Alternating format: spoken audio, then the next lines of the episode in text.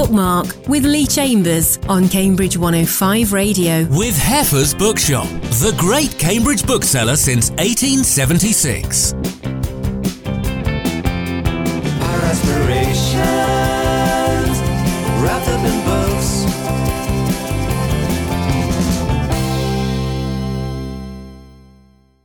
Hello and welcome to Bookmark. This is the show that talks about books and writing with a local slant. Our featured guest today is Alison Stockham talking about her debut novel, The Cuckoo Sister. We'll also hear from historian and biographer Midge Gillies on her latest book, Piccadilly, The Circus at the Heart of London. And Sylvana Tomaselli chats about her new book on the feminist thinker and campaigner Mary Wollstonecraft. Alison, we'll give you a proper introduction in just a moment, but first of all, welcome to the show. Thank you very much for having me. Now, I know you as a general bookie person around Cambridge. You're, you're always tweeting about books, etc. And your background, I only just found out researching this, that you used to work in film and drama and documentary. I did, yes. I started out at university actually, where I studied history at Sheffield, and I was very involved with the theatre company there. And I built a lot of sets for them. And then there was a, a production company who needed a set builder for a music video at Sheffield City Hall. So I went down and I worked on that production and built them a set. Um, and then they were making a short film that they needed an art department person for. So I went along and did art department for that. And I got into various dramas through the art department, did some short films. But then discovered that with art department, you you're there at the very beginning and you're there at the very end. And in the middle, I got a bit bored, so I started helping out with production, and it became clear that that was much more my thing. And so I moved into production and then from drama into documentaries, following in my dad's footsteps because he used to work at the BBC. And yeah, I spent 15 years working in, in TV documentary for the BBC and various independent companies, which was great, but didn't fit too well with having children. no, never does, does No. it? And, Um, and would we know some of the documentaries you've worked on? Yeah, I'm going to date myself here because um, I worked on What Not to Wear. I did a historical series called Ancient Worlds, which went out on BBC Two and BBC Worldwide. Other programs like there was Country House Rescue for Channel 4, The Great Treehouse Challenge for Sky. So I worked on generally specialist factual and historical documentaries. And what about writing? Where did that fit into it? Were you always writing alongside that? Yeah, well, I, my mum actually found a, a photograph from when I won a writing competition when I was at school. I was about 14. Um, and then another one from when I was eight. So I've kind of always been writing, and stories have always been something that I go back to. And I've always been writing throughout my career. Actually, while I was working in film drama, I trained in script editing because I wondered whether scripts and writing, that might be a way to tie in film production and writing. But it turns out I'm far too impatient for script development because it can take years. But it's something that I've always done. I've, I've got half finished books in drawers. I wrote a terrible, terrible novel when I was about 15 that I'm glad will never see the light of day. Oh, we all wrote terrible novels at 15. Oh, just painful. um, so yes, it's something that I've, I've just always done. And then I spoke with a friend of mine who was doing NaNoWriMo in 2018, and she said you should do it. And I had a significant birthday coming up, and I just had this terror, like if I don't write a book by the time I hit that birthday, I just thought, you know what, maybe I'm never going to. And that scared me more than the idea of sitting down to a blank page. And that's the book that eventually became. Oh, is this is a NaNoWriMo book? It is, yeah. Although I will say, of the 50,000 words I wrote in November, I cut 30,000 of them. But it's the beginning of it. But The it's the beginning. foundations are there. And it was really helpful because actually it got that perfectionism out of my head because I used to edit as I go and eventually I'd be like, this is terrible. I can't, possibly continue. But with NaNoWriMo, you can't do that. You just have to keep writing and keep writing. And then I thought, I'll see what I've got when I've finished. And when I had 50,000 words, that's like half a book. So I just thought, you know what, maybe I should just keep going with this draft that I know is terrible, but then I'll have something I can work with. And so I did, so that I took the December off. And then in the January, I was like, right, I'm going to finish this book. And I did. And it's the first draft I've ever actually finished because I just kept going. And then I was like, okay. And then I started cutting significant chunks of it because it was terrible. And here we are discussing it as your debut novel. That's exciting. And we're going to listen to your first choice of music in just a moment. Is music important to you? It is, although I struggle to write with music. So I have to either pick tracks that I know so well that they almost fade into the background. So I can write to Tori Amos because I know all the lyrics so well that they don't accidentally end up on the page. Or I can write to music that doesn't have words or in a foreign language. So I really love Christine and the Queens because it's all in French and I understand about a third of it. But yes, music has always been a big thing for me. Love it. And Tori Amos, we'll hear a Tori Amos track later, but the first one is Something Changed by Pulp. Why this one? Well, Pulp very much I'm a 90s indies child and they were my favorite band then and they've been my favorite band for a really long time. I love the storytelling of their songs. There's always a story behind it. You could almost take their lyrics and turn them into a short story and there's always characterization and there's a story arc. So it's quite literary, I guess in a way of their stories, but also they just do cracking tunes. before we met. That was Something Changed by Pulp, the first choice of music on Bookmark today from our featured guest, Alison Stockham. Alison, as we've heard, trained with the Script Factory as a script editor, working in film drama before moving into TV documentary production. Her debut novel, The Cuckoo Sister, was longlisted for the Lucy Cavendish Fiction Prize and is just out. Just out, Alison, so reviews few and far between, but already I see it's an Amazon bestseller. You must be thrilled. I am really excited. The book was originally due to come out last year, and then it got chosen as the first non Amazon published Amazon first reads pick. Basically, in the month before it goes on general publication, it's available for Amazon Prime readers to download. So I've been getting lots of reviews and comments, and it's officially kind of out in the world, although the, the official publication date is the 1st of February. So it's been really exciting to see how readers are reacting to it. Well, I enjoyed it very much. What's it about? So, The Cuckoo Sister is about parenting, about motherhood identity, and it's also about sibling rivalry. Um, it has its two main characters, Maggie and Rose, who are sisters, and what happens when they start to tussle over Maggie's children. And why this subject? I mean, this goes to quite a dark place as well. So, why this subject? Why sibling rivalry, and why the tussle over a family? It all started when I was looking at sisters, because I have two daughters. I don't have a sister, I only have a brother. I was just fascinated with the dynamic between sister and sister because it seems really quite different to sister and brother. Because my brother and I are competitive, but I think being sister to sister takes that to another level. And so I started looking at the dynamics of sisterhood. Like my mum has a sister, my husband has two sisters, my brother is married to a woman who's got two sisters, my gran was one of four.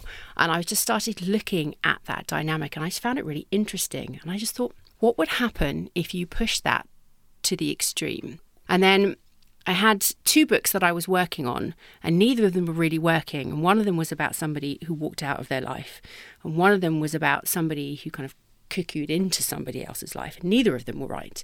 And I distinctly remember cycling over Hills Roads Bridge, and I suddenly realised that they were two halves of the same story. And so I put them together, and then we had The Cuckoo Sister. And being a parent and having spoken to lots of other parents, that really early years are very, very hard.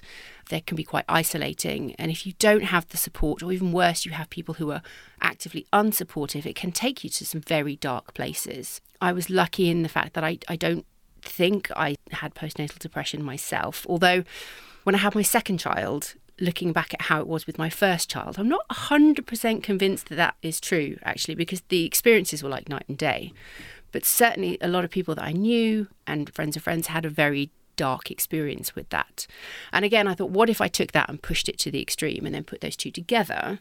And that's where the storyline came from. Yes, and I don't think we're giving anything away to say that Maggie walks out of her life and her sister moves in. And it's quite bold, actually, to paint a picture of motherhood that's not the rosy, happy view that we're used to seeing in the glossy magazines or in novels. I mean, she is really struggling and not enjoying it. And she questions whether she should be doing it at all. And it reminded me of a colleague who I thought was incredibly brave when we were chatting one day. And she just said, I love my children, but if I had to do it again, I wouldn't.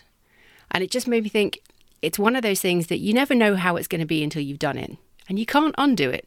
So again, that was a, something that I was was looking into. I do have to say that if I had the chance to have my children again, I would.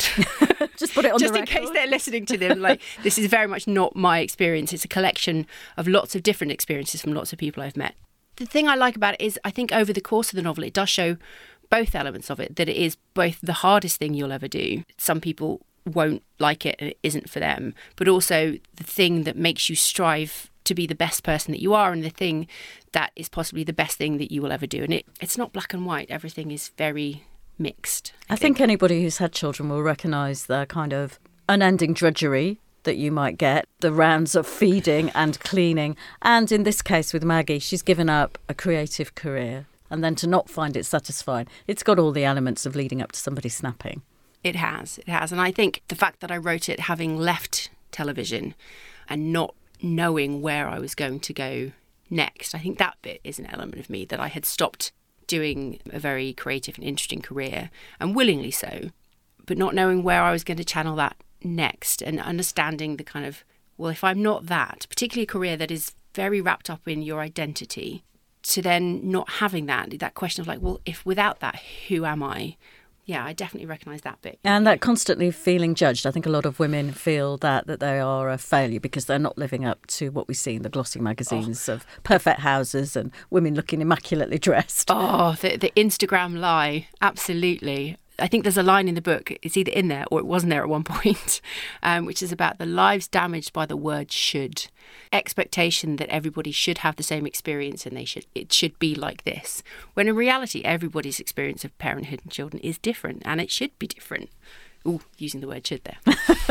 uh, but also the fact that all these things going on, all the practical things that you have to do, as well as the emotional thing, are going to put a marriage, a relationship under strain as well. Mm, I think it's very much a common theme that you should never make a decision about your relationship within the first year of having children um, because it's just about surviving i think. I think that's one of the way i always say to people if you have your first birthday party for your child realistically it's the first birthday party for the parents of having made it through that first year and everybody's still alive. Yeah i think it puts an undoubted strain on a relationship when also your priorities have shifted who comes first has shifted everyone's dropped in the deep end and not really sure what they're doing. And what kind of genre would you say this is? This was a really difficult one because I think it sits abroad too. So it's part psychological thriller, and that's how it's being put forward on on the bookshelves because there is a genre for that. But I think it's also more of a family drama, kind of domestic noir. So it kind of sits on that Liane Moriarty line, where it very much is is a scene that people will recognise in a day to day life, but it does have the dark elements and the twists and, and hopefully the, the pace that keeps you turning the page. And it's not clear where it's set. You don't really say. And we're about to hear from Midge Gillies in a moment about Piccadilly. Is it set in your head? I mean, I could recognise bits of Cambridge in it. Was was that where in your head it was set? Yes, yes. so the, it's the kind of thing that if you know Cambridge, you will know that it's set here. But I didn't specifically say that it was Cambridge. But the descriptions of, of the bus station and the hospital and roughly how long it takes on foot from one to the other and the route on the bus that Maggie gets on. And that's I've checked that that the bus actually does go from one place to the other. In fact in an edit I had to change that because they swapped the route in between edits. So yes it is set in Cambridge. In my head I can see very clearly. And if anyone's been in Cambridge long enough they might notice the reference to Carrington's which sadly is no longer with us. I loved that cafe well, let's move from Cambridge to Piccadilly, I say. Let's hear from Midge Gillies. Midge is the author of nine non fiction books, including biographies of the pilot Amy Johnson and the music hall star Marie Lloyd. A former Royal Literary Fund Fellow at Magdalene College, Cambridge, she's now Academic Director for Creative Writing at the University of Cambridge Institute of Continuing Education. Piccadilly, the circus at the heart of London, came out late last year and explores the history of Piccadilly Circus. And when I met Midge, I started by asking her if she'd agree that this book appeared different to her previous books, which have been about people rather than places. It's actually all about people and it's about a place and what that means to different people and about a place that is a people's place. So it's a kind of biography of a place, but driven by the, the stories that um, came out of that place. A lot of them stories that I don't think are well known and I've kind of come across in my research. So I in the past I've written biographies and I really like the idea of how we can structure true stories. So I think Piccadilly Circus was a really exciting challenge because as you probably know it's a, an interesting place in London and it's been described as the um, third mag- magnetic pole. It used to be said that if you waited there long enough, you'd come across everyone in the world you'd ever known. And people feel very nostalgic and warm about it. So soldiers would sing about it in songs and, and view it as home, even if they'd only visited there once. And you might think, what's a girl from the Fens doing writing about Piccadilly Circus?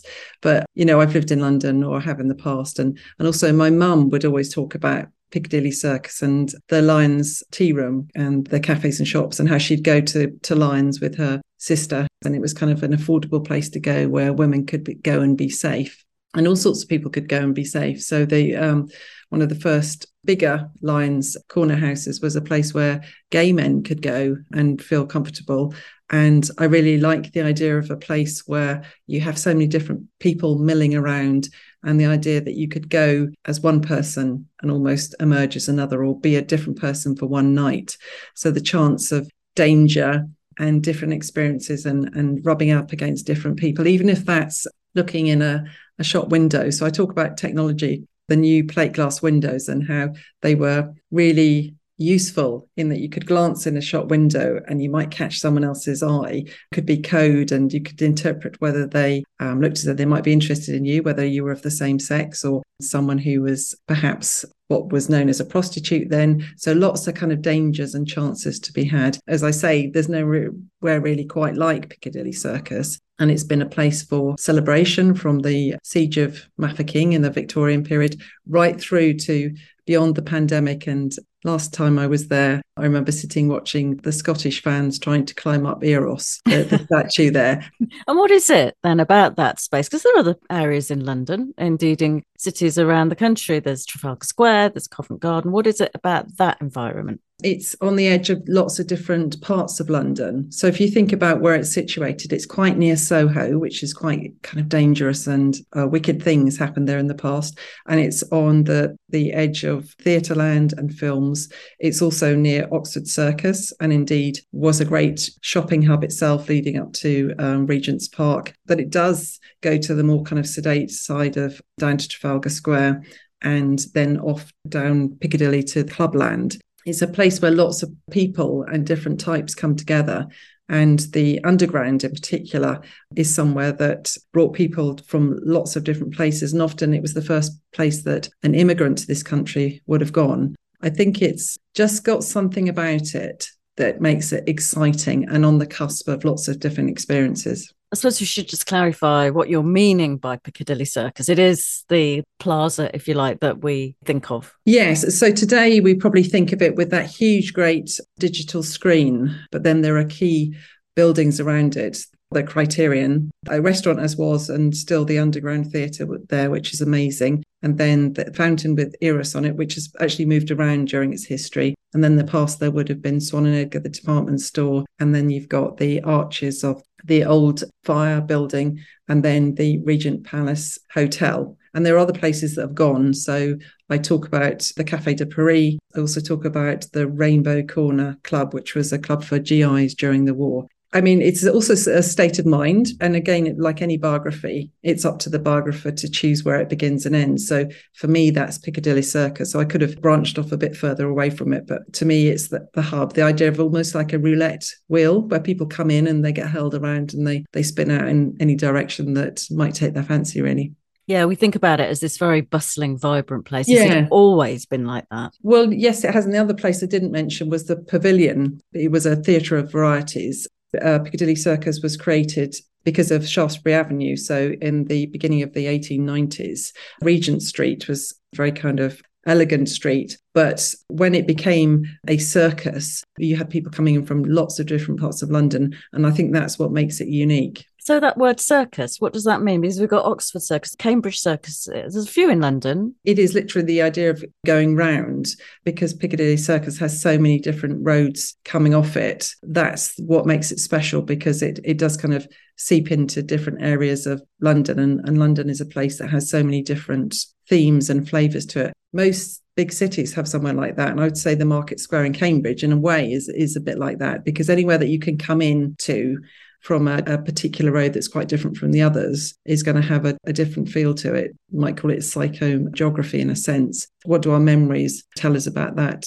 place and how does it change depending on the experience of people who've been there? So, as you say, it touches on the elegant areas, it touches on the maybe more saucy side of Yeah. London as well. So, all these people coming together, different Yeah. classes, different backgrounds. Yes, and it's witnessed so much. So I talked about the windows earlier on, but they were smashed by suffragettes. So it's got a violent past to it as well. There was a bombing there in the First World War. So Virginia Woolf writes about seeing this huge crater in Piccadilly Circus and it being terrifying.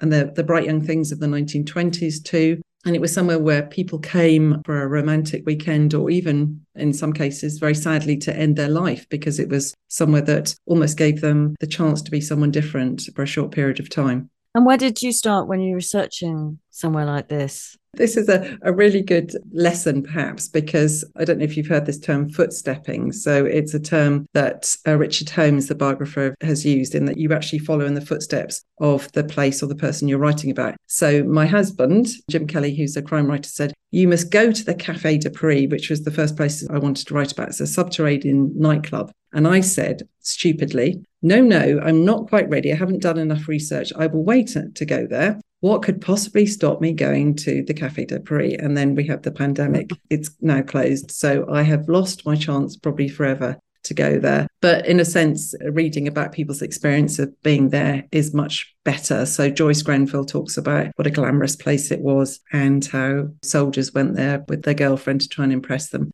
So I used the Imperial War Museum for lots of different oral history accounts. I went to the London Metropolitan Archives, particularly when I was writing about the Lyons tea shops and corner houses. So there are lots of accounts by they were known as nippies, the waitresses who nipped around the, the tables and wore particular uniforms. And I did when I was allowed to, I did, did a lot of walking and footstepping and just looking around and reading about the event and looking at photos of the area too and how it's changed. And what was the most surprising thing that you found? I suppose one of the, the stories I got slightly obsessed with was at the turn of the last century, so about 1903, there was a musical act called Frozo. And his act was that you had to make him move, pinch him or stick a, a lit cigarette into him, and he wouldn't move. He was just like something that wasn't quite real. There was a, a huge reward for making him move. And he when he walked, he walked in very rigid movements and he had different uniforms he wore. And he appeared in a shop window and people flocked to see him. They had to call in the police because the crowd surged towards him and they thought the glass was going to shatter. They pulled the curtain down quickly. And while everyone was looking at the window, he just came out the back and crept away. So I loved that idea of someone just fooling crowds and being this strange creature. And then he was appeared with in court with the person who was managing director of Swan and Edgar the department store.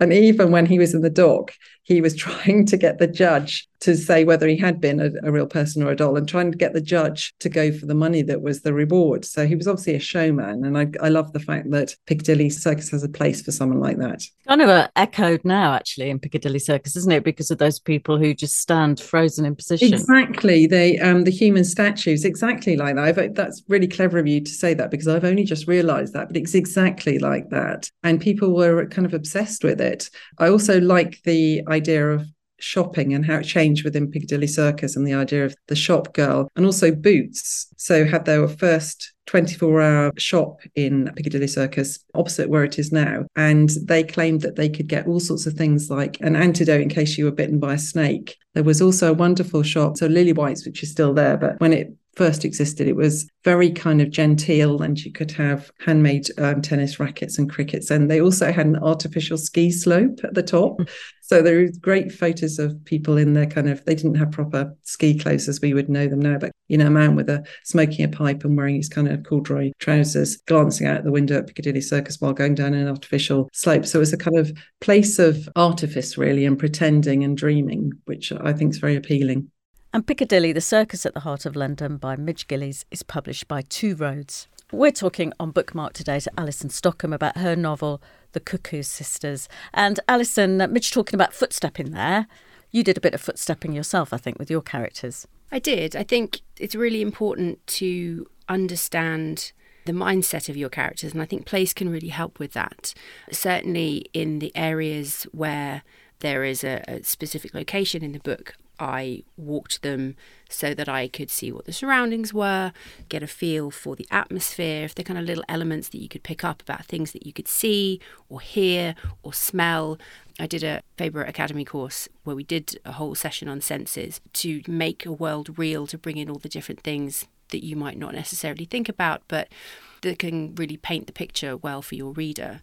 And the other half of The Cuckoo Sister is set in Scotland. And I, am afraid I didn't get to go up to Scotland, partly because this was being written and edited during the pandemic when no one got to go anywhere. But I did go virtually. So I had a look on Google Maps and Google Images so that I could describe the coastline. And there's even one bit in the book where Maggie's talking about magpies. And then I just had a thought because there are loads of magpies where I live. There's a I live um, behind a park, and there is a magpie rookery. I'm not quite sure what the equivalent Magpiery. is. A magpiery. So there are like 20 or 30 magpies in the park all the time. And then I just thought, ooh, do they have magpies that far up? Because it's quite the north west of Scotland. So I Googled it just to check that there were magpies in that particular area. And there are, but not much further north which is one of the ridiculous random things that you find out when writing books. All this knowledge. and we're talking about the themes of the book. One of the themes, and it's a, it's a massive question actually, is what makes a mother a good mother? Is it biological or is it somebody who cares for you? Mm. It's one I find really interesting because the themes that I like to look at in my books are what does a family look like? Who is the mother? Is it somebody who is physically given birth to somebody? Or is it somebody who has been there and dealt with scraped knees and wiped noses and upsets? And I really wanted to explore that in the book because both characters have a claim to the title of mother based on those two elements. And I quite liked the tussle between those two because I think the answer is both of those things can make you a mother, but neither of those things also necessarily make you a mother if pushed myself, I think I, I would come down more on the side of the person who does the nurturing is the mother. But then again, oh, do I know the answer? I'm not sure I do. Well, I mean, it's the kind of to and fro of the novel, really. And as a reader, we're kind of switching sides a lot of the time. So it's told from Maggie's point of view and from Rose's point of view, from the two sisters' point of view. And then there are certain scenes where they're together. How did you decide whose point of view to be writing from in the scenes where Maggie and Rose are facing off each other? Well, that one was a discussion with my editor as to where the plot needed to go and how we needed to drive the plot forward. And some of them in subsequent edits were rewritten in the point of view of the other sister. And a couple of them were taken out because, like you said, the whole point ideally is that the reader switches allegiance throughout the book so, in order to get that balance, we had to shift some of the points of view to make sure that there was that to and froing. Well, we'll hear your second choice of music now. We heard uh, you mention her before. This is Tori Amos and Winter. Why this one? This one, I love this song. It makes me cry every time. It's almost a conversation between Tori Amos and her father. And it's about believing in yourself and having that unconditional love for yourself that your parents have for you. Presumably, you're lucky enough. Not everybody is lucky enough, but it fitted quite well with the book about that relationship between parent and child. Uh, plus, it's just a really beautiful melody. Snow can wait, I forgot my mittens. Wipe my nose, get my new boots on. Bookmark with Lee Chambers on Cambridge 105 Radio. With Heffer's Bookshop, the great Cambridge bookseller since 1876.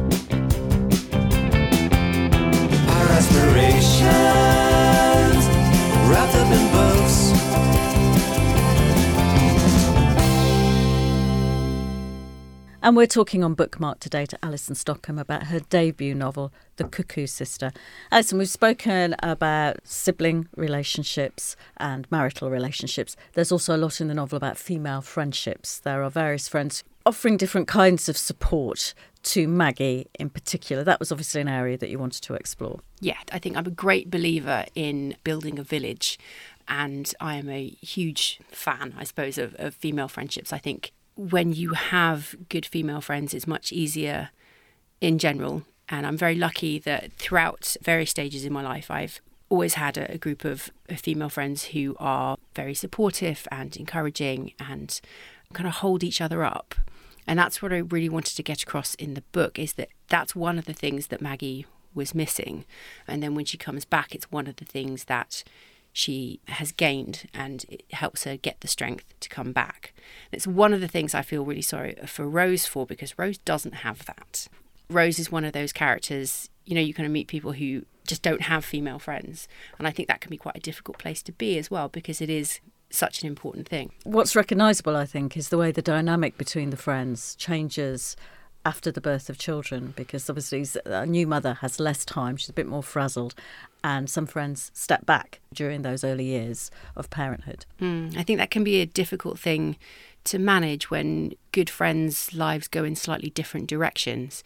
I do remember a friend of mine who has children a bit older than mine basically said, will hang on for those early years because it will all settle down again. And actually, there are friendships that were a little more distant when my children were young that are now back to being closer again when everything is not quite all encompassing about the children. And that's something I wanted to bring into the book. And does emphasise the lack of support that new mothers still don't get. And, and actually, new fathers, and you do talk about that as well the pressure on the father as well to be the breadwinner, that even now, when we know all these things, still you're more or less left to it. Yeah, I was very lucky to do what's called a baby calm course, postnatal classes, because you get prenatal classes, you have your NCT classes, you get them on the NHS, and then they literally hand you a human being and send you out the doors, and you have maybe one or two checkups with a home visitor, and then that's it.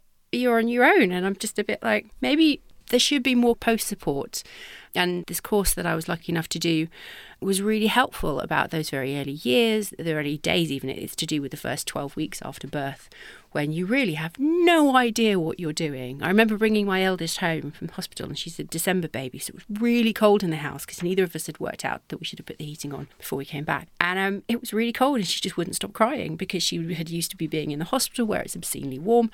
And we spent the first few minutes looking at it going, what do we do? So I do think there absolutely needs to be more support for families, both mums and dads. And I, I would hope that the step towards paternity leave being more of a thing longer and for more fathers taking the shared leave, I hope that we're shifting in a better direction, although I am slightly cynical as to whether that is actually the case. Well, let's hear now uh, from a woman who's written about a woman who would very much not approve of uh, the present circumstance for young mothers. Dr. Sylvana Tomaselli is the Sir Harry Hinsley Lecturer in History and a Fellow of St John's College, Cambridge. Her book on the feminist thinker, writer, and campaigner Mary Wollstonecraft, Wollstonecraft Philosophy, Passion and Politics, came out last year. The Financial Times called it forensic and fascinating, and The Spectator said of it, Tomaselli gives us an intimate portrait of the passionate, life loving woman behind The Public Moralist, a clever and humane book. And when I met Sylvana, I started by asking her that given there are already many books about Mary Wollstonecraft, what made this one different? What led me to write the book as I did was that Mary Wollstonecraft was a very critical thinker. She was critical of the manners of her time, of the supposed morals of her time, of conception of history, of the Constitution, and of course of the condition of women. So, as I began writing the book, having written on the many aspects of her critique of her times and society in particular, I thought, here we go again. And then I paused and realized that actually, after all these years of working on her, I didn't really know what she liked. I hadn't really come up with a view of the positive. So then the question was how to write about the things she liked, because they would, I thought, be piecemeal, you know, a bit of theatre, Shakespeare, the countryside, and so on. So I then happened to think that the best way of approaching it would be to use the format of her own book on the education of daughters, which consists of short essays on, say, the theatre, dress, all kinds of subject. And so I proceeded asking myself did she like painting? Did she like music? What was important to her? How did she think about art? And then the second part, I thought, well, I'm not going to start again with all the things she criticized, but try to understand how she thought of the world and human beings. and noticed how important it was to her to emphasize that human beings were naturally benevolent. But then the question is how is it that the world is such a mess? And so I looked for what it was that she thought made the world problematic. So, did you find out things you didn't know about her by writing this book? Yes, I found out what may seem to some people very trivial, but wasn't to me. For example, what she says about walking. This was interesting to me because I have a colleague in Canada who's written about philosophy and walking. But I like walking myself, and of course, it's a topic today. You know, we were encouraged to walk. I may have known that she didn't like cooking, but now I know for sure that she didn't like cooking. Other little things, you know, one might expect of a feminist uh, reluctant to be Mrs. Godwin and have anything to do with the domestic part of marriage, let alone anything else. But actually, in her letters, you find that she's looking forward to this and you know dealing with linen and and all of that. So she took pleasure in all kinds of things the theatre and literature particularly shakespeare. And she has incidental things to say about people ireland the french. So yes i did learn a lot. A vindication of the rights of women it's published in 1792 and still discussed today. I mean she was just an amazing woman, a forward thinking pioneer. I mean, it's a big question, this, but what made her that way? How did she get to be such an extraordinary person? Well, character of her sisters, for example, she seems to have demonstrated the greatest strengths of character from an early age. Now, what made for that, I'm afraid I can't say. I mean, her father drank, he maltreated Wollstonecraft's mother. He began relatively affluent, having inherited some property, but dissipated everything. And maybe it's the anger she felt, and also her older brother inherited a substantial amount of money from their grandfather. The combination of the way her father was, plus what irked her was the male primogeniture, the fact that her elder brother ended up in a position which, quite apart from the fact that he was a man and therefore had access to education as a matter of course, which neither she nor her sister did. They were self taught.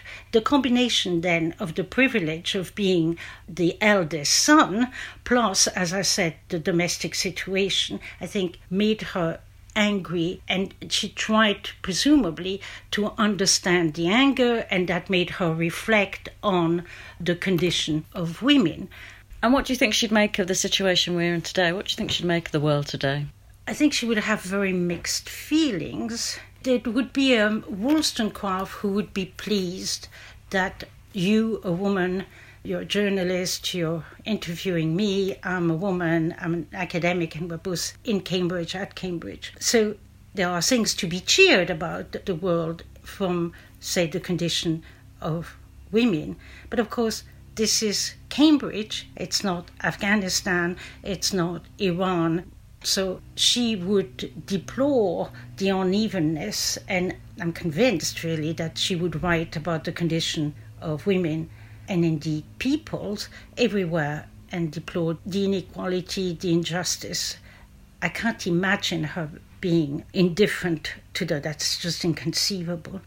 The other thing is just looking at the Western world, although because of the environmental concern, we're perhaps not so inclined to shop till we drop, but to the degree that we remain like that, she was a great critic of consumption of the idea that we think that the way to be in the world is to appear in certain way, especially to compete through appearance. That would sadden her.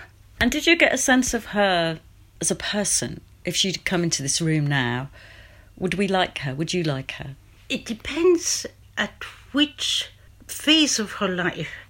There was a time that she was well, rather anti French, partly as a reaction to the events uh, prior to the French Revolution. She was quite competitive. So I'm not sure she would have liked us. And of course, if somebody comes in the room and has that, I'm the brightest, the smartest, the best thing, we probably wouldn't have reacted as well as we might. But people change, and as she grew in confidence, she probably was less competitive. But you know, she didn't have an easy life, so you understand why she had a fighting spirit. Is there anybody today who you can compare to her? She's such a kind of Renaissance woman, isn't she? If there's an expression. Is there anybody who springs to mind who's a sort of contemporary version of her? It's difficult because she was a woman of many parts, and if you look at public figures, you tend to only know a part of them. You know, she was a, a, travel writer, political journalist during the French Revolution. She was a pedagogue. She was a reviewer. She was a political theorist and a philosopher and a moralist. So it's difficult to combine all these things and then find them today because we live in specialized in grooves, so it's difficult.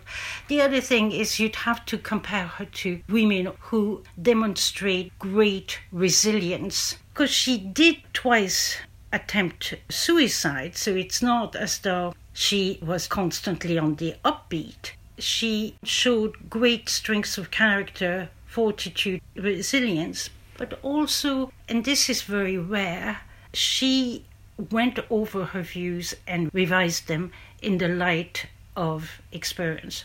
She defends the French Revolution or the revolution in its early stages against Burke, the revolutionaries, the women who partook in the initial events. But then, writing from France, says, you know, actually things are not much better than they were. In fact, the new lot is far worse. That is admirable. Whether I could find all of this in one person, I hope, I'm sure there are such individuals, but you'd have to know them rather intimately to uh, be able to answer your question. And Wollstonecraft Philosophy, Passion and Politics by Sylvana Tomaselli is published by Princeton University Press.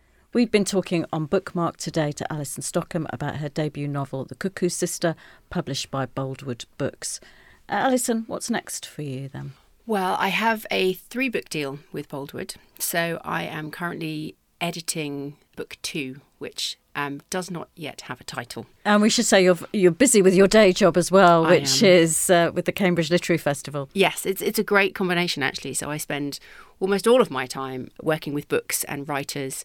It's a great inspiration to work as the coordinator for the events for the Literary Festival um, alongside writing the books. It works really well. Um, I mentioned at the beginning that this book was longlisted for the Lucy Cavendish Fiction Prize. What was the route to publication for you? Was it straightforward from there? I feel like it might have been fairly straightforward when I kind of listened to some of some other writers' experiences. So I met Nell Andrews, one of the judges for the Lucy Cavendish the year that I was longlisted, at the fiction prize that they had run the previous year. And I had pitched the idea to her, and she was great and very encouraging, and that gave me the boost to keep going and finish the book. And then I submitted it to the Lucy Cavendish Award and, and was longlisted. That happened in the January of 2020. And then I was sending it out to agents when, of course, lockdown hit. But then Marianne read it and approached me and said she'd really like to work with me on it to get it ready to go out to publication. Being on submission is an interesting process because you have to both forget about it and yet it never quite leaves the back of your mind. And then I heard from Tara at Boldwood.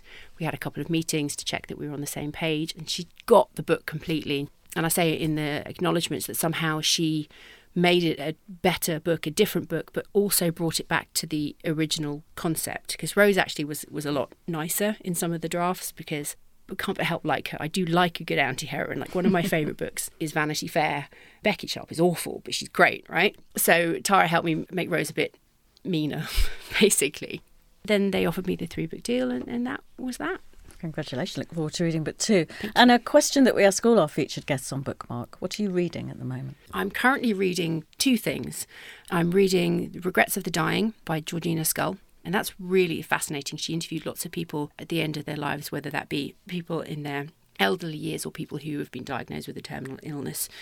And although it says regrets, it's more about a guide to living well, which I'm just finding really interesting. And I've just finished reading, actually, The Red Bird Sings by Aoife Fitzpatrick, who won the Lucy Cavendish Prize the year I was longlisted. And that is a beautiful novel. It's a wonderful book. Well, we'll come back to you in just a moment for your last choice of music. But a heads up, our next show, our featured guest, get this, Alison, is Georgina Scull. Oh. Talking- oh, your readers are in for a treat. She's great. The book's really, it's fascinating. yes, talking about that book, Regrets of the Die, which I haven't started yet, but now I'm absolutely looking forward to. We'll also hear from Keith Miles and Jeff Towns talking about their book, The Two Dylans, a comparison of the lives and work of Bob Dylan and Dylan Thomas. And we'll be chatting with Maria Whelan, who's poet in residence at Homerton College. But we'll sign out now with your last choice of music, which is David Bowie and Queen, Under Pressure. Why this one? It was always going to be a Bowie track, one of the three. He is, without doubt, one of my favourite artists. Partly because his music is so wonderful, but also just the sheer experimentalness of how he put music together and his constant pushing of the boundaries of what he was comfortable with. Sometimes when I'm feeling a bit overwhelmed, there's this great quote where he was being interviewed and he just said, You should always be out in the water with just where your feet are only just touching the bottom. You just need to push yourself to the edges of where you're comfortable because if you're comfortable, you're not doing it right. But picking one David track is just beyond impossible.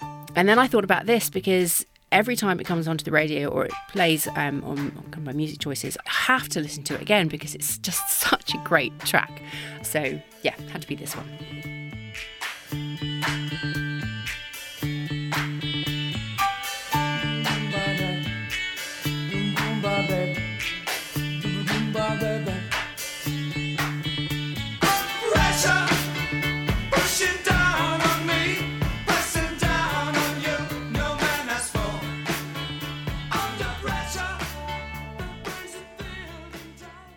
Bookmark with Lee Chambers on Cambridge 105 Radio.